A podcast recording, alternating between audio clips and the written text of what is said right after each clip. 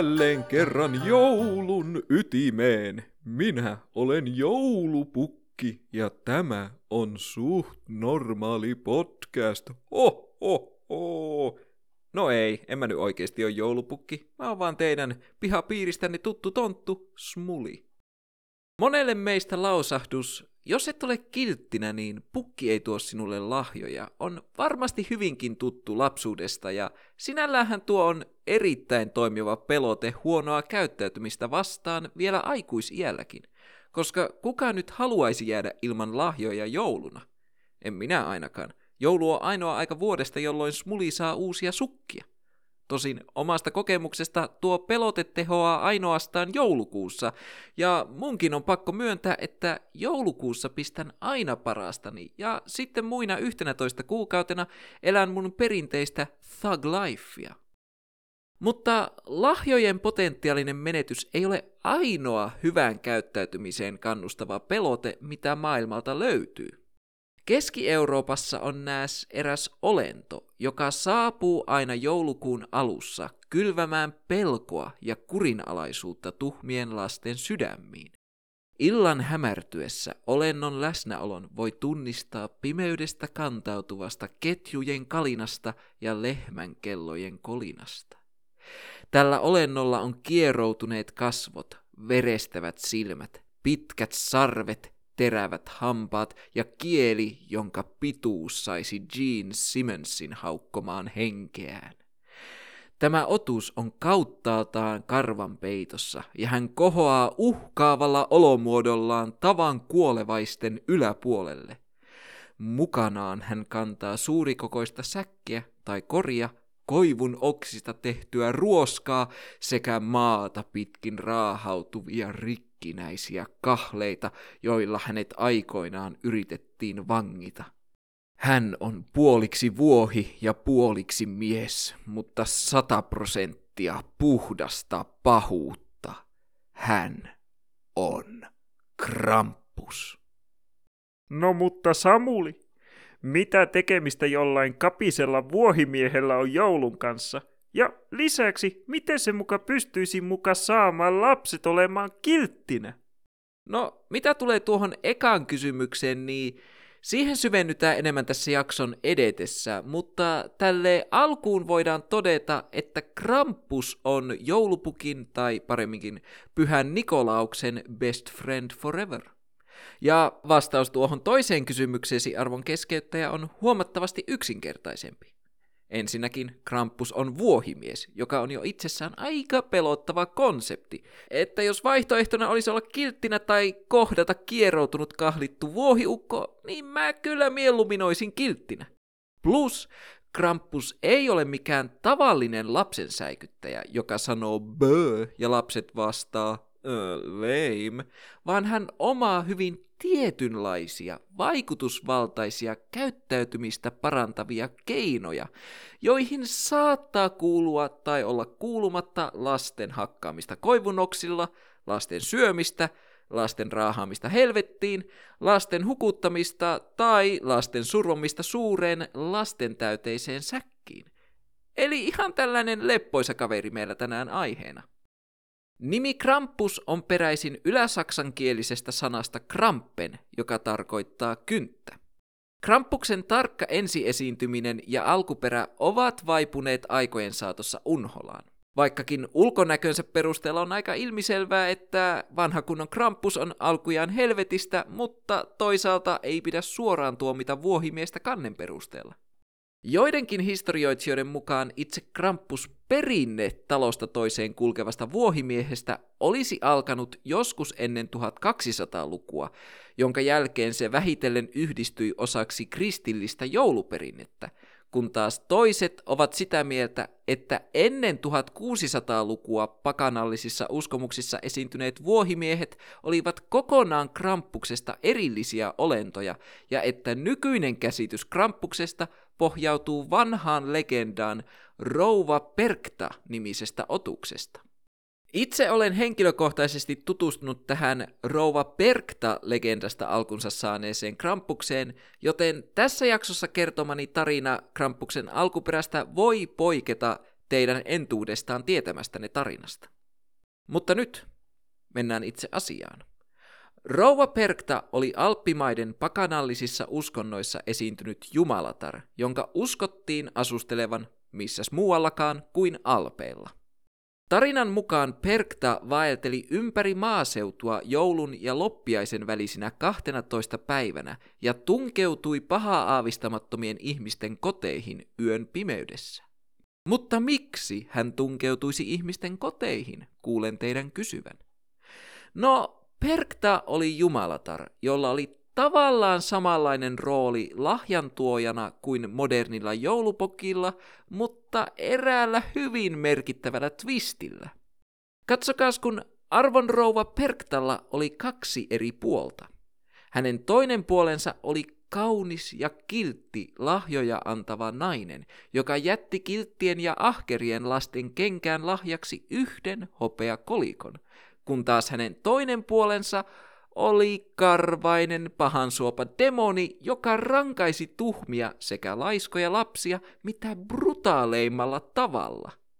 Hän nimittäin viilsi lapsen vatsan auki terävällä veitsellä, tyhjensi sen sisäelimistä, tunki tilalle olkia sekä pikkukiviä ja lopuksi ompeli vatsan takaisin kiinni. Joo, tuo mutta ei niinku yhtään ylimitoitettu rangaistus laiskottelusta tai huonosta käytöksestä. Plus, missä ihmeessä tässä on se opetus? Sentä Islannin joulupojat tulivat vaan varastamaan sulta makkaraa ja ehkä lätkimään sinua ulkoisilla keuhkoillaan. Ja siinä vaiheessa, kun sinun makkarasi on varastettu ja sinua on lätkisty keuhkoilla päin naamaa, niin sinä et enää käyttäydy huonosti. Mä en vaan näe, miten täytetty lapsi voisi oppia paremmille tavoille, kun otetaan huomioon tämän täyttöprosessin kuolema-aspekti. Toki oljilla ja kivillä täytetty lapsi toimisi eräänlaisena varoittavana esimerkkinä muille lapsille. Oh, kuulehan Timo, parempi hoitaa työt kunnolla tai pääset ensi vuonna koristamaan Anskun kanssa takareunusta. Niinku, Pahimmillaan tuo vaan aiheuttaa traumoja, jotka puolestaan johtavat hu- huonompaan käytökseen, ja sitten tulee tällainen ikuinen, ki- ikuinen huonon käytöksen kierre. Plus, vaikka säästyisitkin Perktan murhanhimolta, hänen vierailunsa pystyi silti jättämään sinulle pysyviä vaurioita, sillä hänen hengityksensä väitettiin olevan niin toksista, että se pystyi sokeuttamaan ihmisiä. Mm, ihanaa. Tähän mennessä tämä alppimaiden pakanallinen joulu kuulostaa oikein ratkiriemukkaalta touhulta. Rouva Perkta matkusti usein Perkten nimisten alppihenkien kanssa. Kuten Perkta, myös Perktenit omasivat kaksi toisistaan erillistä puolta. Sean Perktenit olivat kauniita, ystävällisiä ja ihania, kun taas Shiash Perktit olivat ilkeitä vuohen ja demonin hybridejä saattaa kuulostaa tutulta. Suojellakseen kotejaan pahuudelta ja tuodakseen onnea perheelleen ja yhteisöilleen, kylien miehillä oli tapana pukeutua perkteneiksi ja juosta talosta toiseen. Tästä tavasta muodostui vuotuinen juhla, jota kutsuttiin Perktenlaafiksi, suomennettuna Perkten juoksu. Kristinuskon saavuttua Alppimaihin kirkko totesi, että tämä teidän pakanallinen juoksunne ja mahdollinen lapsentappojuhla on päheetä ja näin poispäin, mutta ootteko kuulleet Herrasta ja pelastajastamme Jeesus Kristuksesta? Hän on kuule paljon parempi kuin yksikään lapsia tappava vuorimummo. Tähän pakanalliset oletettavasti totesivat, että Jeesus on ihan jees, mutta tämä vuorimummo ja vuohidemonitouhu on vaan niin paljon parempaa. Useiden vuosisatojen ajan kirkko yritti kaikin keinoin puuttua Perktenlaafin tapaiseen toimintaan, ja niinpä vähitellen kirkkoa miellyttääkseen perkteneiksi pukeutuneet miehet ottivat mukaansa aina yhden pyhäksi Nikolaukseksi pukeutuneen miehen tuomaan niin sanotusti kirkollisen vivahteen muuten pakanalliseen ja erittäin syntiseen toimintaan. Tämä ei kuitenkaan toiminut, ja kirkko julisti Perktan perktenit ja perktenlaafin kielletyksi joskus noin 1600-luvun paikkeilla. Tässä vaiheessa tämä tarina menee taas hieman epäselväksi ja meillä on kaksi vaihtoehtoa Krampuksen synnylle, jotka kuitenkin johtavat samaan lopputulokseen. Kun kansa ei voinut enää juhlistaa Perktenlaafia, joko he tai kirkko päättivät kehittää pyhälle Nikolaukselle pakanalaisia perinteitä mukailevan työparin, joka oli puoliksi mies ja puoliksi vuohi, ja jossa oli yllättävän paljon samaa näköä kirkon kieltämien Schachsperktien kanssa. Tämä vuohimies sai nimekseen Krampus, ja näin legenda sai alkunsa. Itse käänny enemmän kirkon suuntaan tämän Krampus-idean alkulähteenä, koska kristinuskolla oli tapana ottaa pakanallisia perinteitä ja muokata niistä omaan uskontonsa sopivia variaatioita. Tällä tavoin ihmiset saatiin helpommin käännytettyä kristinuskoon, kun voitiin sanoa, hei, teillä on tollanen demoninen vuohimies, meilläkin on demoninen vuohimies, mutta tiedätkö, tämä meidän vuohimies on parempi, koska sellä on Jeesuksen hyväksynnän leima, ja se on alistunut ainoa oikein Jumalan tahtoon. Tämä kristillinen ulottuvuus Krampuksen alkuperässä selittää myös hänen ikoniset kahleensa. Tarinan mukaan Krampuksen mukanaan raahaamat kahleet ovat todisteita pyhän Nikolauksen ja Krampuksen välisestä kamppailusta, jonka hävittyään pahamainenen vuohimiehemme joutui alistumaan Nikolauksen ja Jumalan tahdolle. Uransa alkupuolella nimitys Krampus ei viitannut vain yhteen tiettyyn pyhän Nikolauksen apurina toimineeseen vuohimieheen, vaan Krampukset olivat kokonaan oma vuohimiesten rotu, joka ilmestyi piinaamaan tuhmia lapsia aina joulusesongin aikana. Oletettavasti pyhä Nikolaus oli päihittänyt kaikki nämä krampukset, joten nekin palvelivat häntä ja Jumalaa. Tästä saisi aivan mahtavan joulutoimintaleffan aikaiseksi. Pyhä Nikolaus vastaan satojen tuhansien krampusten lauma. Mä näen jo mielessäni tämän leffan julisteen, jossa pyhä Nikolaus seisoo pienen kukkulan päällä, nostaen toisella kädellään kaulasta pitäen ilmaan yhden krampuksen ja toisella hän loihtii pyhää energiaa muita krampuksia päin, samalla kun nämä krampukset pyrkivät kukkulaa pitkin ylös. Suomalaiset mediatalot, call me, jos haluatte rahoittaa tätä ideaa. Mutta mennään takaisin itse asiaan. Krampuksen kirkollistuttua hänestä tuli niin sanotusti paha poliisi pyhän Nikolauksen hyvän poliisin rinnalle. Nikolaus toi lapsille lahjoja sekä iloa, kun taas Krampus toi lapsille tuskaa ja pelkoa. Alueesta riippuen Krampus saattoi vierailla tuhmien lasten luona joko itsenäisesti joulukuun viidentenä päivänä eli Krampusnahtina tai yhdessä Pyhän Nikolauksen kanssa joulukuun kuudentena päivänä, eli Pyhän Nikolauksen päivänä. Jos Krampus vieraili lasten luona yksin, niin tämä oli aivan satavarma merkki siitä, että lapsi oli ollut kuluneen vuoden aikana tuhma ja että tätä tultaisiin rankaisemaan asiaan kuuluvilla keinoilla, kuten esimerkiksi koivun oksista tehdyllä ruoskalla piiskaamalla, krampuksen mukana kuljettamaan säkkiin tai koivukorin tunkemalla tai parhaalla mahdollisella tavalla, eli helvettiin raahaamalla. Ei mitään maailman mukavimpia rangaistuksia, mutta hei, ainakin säkkiin sullomisen jälkeen on yhä elossa, paitsi niissä tapauksissa, joissa Krampus päätti heittää kyseisen säkin jokeen. Jos Krampus puolestaan vieraili lasten luona pyhän Nikolauksen kanssa, niin tilanne oli hieman erilainen. Näissä tapauksissa lapsen tehtävänä oli vakuuttaa pyhä Nikolaus omasta kiltteydestään ja myös toistaa hänelle ulkomuistista erilaisia rukouksia ja virsiä. Samaan aikaan kun lapsi yritti vakuuttaa Nikolausta, Krampus seisoi paikallaan huoneen pimeässä nurkassa hiiren hiljaa, herättäen lapsessa pelkoa pelkällä uhkaavalla olemuksellaan. Jos lapsen selitykset omasta kiltteydestään eivät kuulostaneet uskottavilta, tai hän lausui rukouksen väärin, hänet annettiin Krampuksen armoille.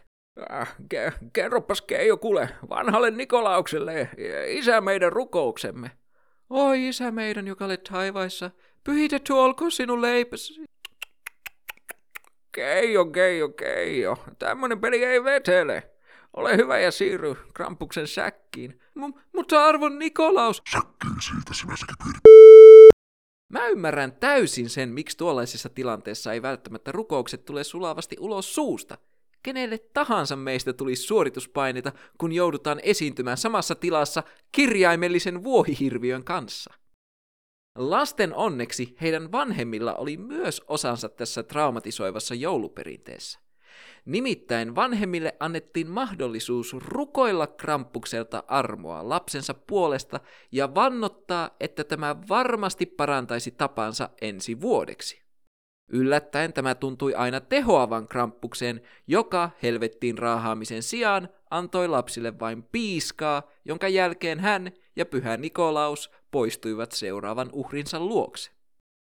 Tämä koko prosessi on varmasti ollut aika traumatisoiva kokemus monelle lapselle, mutta mä veikkaisin, että tämä on pelottanut heidät parantamaan tapojaan.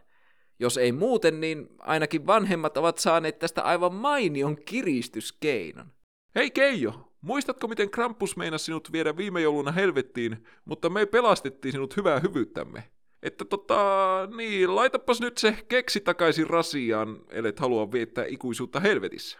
Näköjään vanhojen aikojen vanhempien kasvatuslogiikka myötäilee vahvasti Batmanin pelko pitää rikolliset kurissa logiikkaa.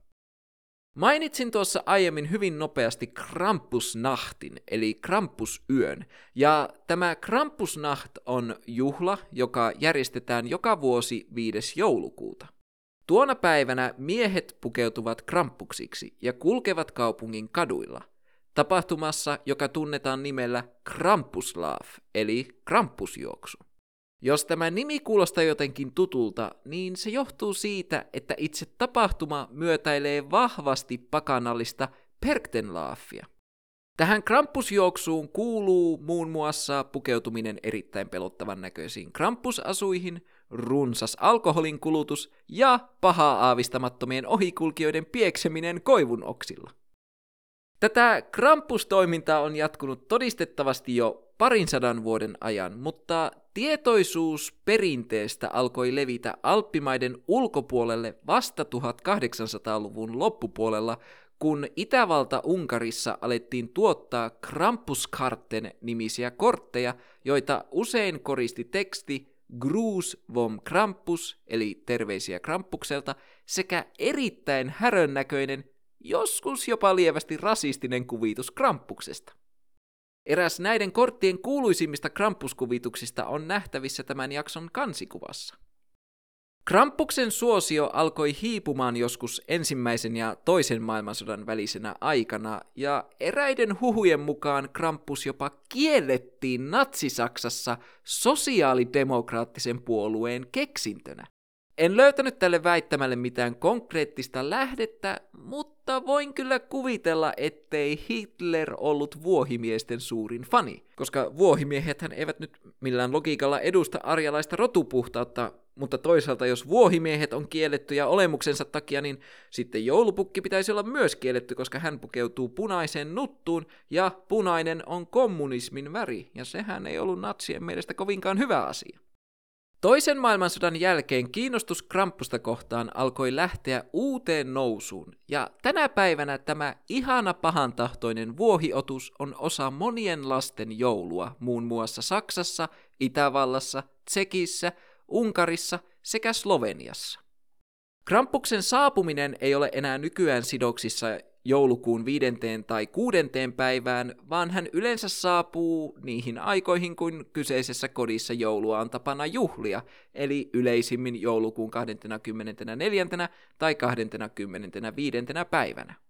Toki nykyään hän ei enää suoraan sanotusti piekse lapsia koivun oksista tehdyllä ruoskalla, mutta kaiken googlettamani mukaan hän yhä uhkaa viedä lapset helvettiin. Mutta tässä suhteessa pilkka osuu Krampuksen omaan nilkkaan, koska ilmastonmuutoksen takia meitä ei tarvi kohta enää raahata helvettiin, kun maan pinnalla palaa yhtä helposti. Myös Krampuslaafeja järjestetään yhä tänäkin päivänä, ja mä linkkaan minun Instagramiin muutaman mainion videon näistä tapahtumista, koska nuo on oikeasti aika suhteellisen villiä settiä. Yhdessäkin videossa näkyy, miten ihmiset juoksee pakokauhun vallassa karkuun ohutta katua pitkin, samalla kun kourallinen kramppuksia syöksyilee ympäriinsä piesten ja taklaten kaikkia, ketkä sattuvat olemaan heidän tiellä. Se on samaan aikaan aivan kamalan traagista ja koomista katsottavaa. Ehkä enemmän koomista tälleen suomalaisena, koska mä tiedän, ettei Krampuksen vaikutusalue yllä tänne Suomeen asti. Jos teille jäi kova Krampuksen nälkä tämän jakson jälkeen, ja varmaan jäikin, koska onhan tämä aika lyhyt jakso, niin suosittelen, että käytte katsomassa vuonna 2015 julkaistun Krampus-nimisen kauhukomedian. Se, on, se ei ole ehkä mitään maailman taiteellisinta viihdettä, mutta se on menevää kauhua tähän muuten lempeään joulusesonkiin. Haluan kiittää kaikkia minun ihania patroneitani kaikesta siitä rakkaudesta ja tuesta, jota te olette minulle tänä vuonna antaneet. Ja erityisen suuret kiitokset haluan antaa kaikille suursuhtistason patroneille, joiden määrä on aika lailla tuplaantunut edellisestä jaksosta. Joten kiitoksia Morriskalle, Wuhuu! Kiitoksia prinsessa Pallerolle. Wuhuu! Kiitoksia Smirgelille. Wuhuu! Kiitoksia Keketsulle. Wuhuu! Kiitoksia Juutakselle. Wuhuu! Kiitoksia Pullasaarelle. Wuhuu! Kiitoksia Reneslynille. Wuhuu! Kiitoksia Iidalle. Wuhuu! Kiitoksia Miumaulle. Mulla mennä happi loppua. Kiitoksia Midnight City Lightsille. Wuhuu! Kiitoksia Taika Simballe. Wuhuu! Kiitoksia Ina Kitsunelle. Wuhuu! Kiitoksia Ilkeälle Sipulille. Wuhuu! Kiitoksia T. Narkomaanille. Wuhuu! Kiitoksia Kemisti Kuomalle. Wuhuu! Kiitoksia Your Local Alienille. Wuhuu! Kiitoksia The Kasvifaktailijalle. Kiitoksia Tuomettarelle Uhu! sekä kiitoksia Ellille. Uhu! Te kaikki ihanat patronit mahdollistatte sen, että suht normaali pysyy outona, ihanana itsenään. Siinä olisi kuulkaa vuoden 2021 suht normaalit kauniissa paketissa, ja seuraavan kerran me tapaammekin outouden ytimessä vuonna 2022. Kiitoksia kaikille kuluneesta vuodesta ja Oikein hyvää joulua sekä onnellista uutta vuotta teille kaikille. Ai niin joo, ja lopuksi pitää muistaa sanoa Gruus vom Krampus. Oh, oh, oh, hyvää Krampusta.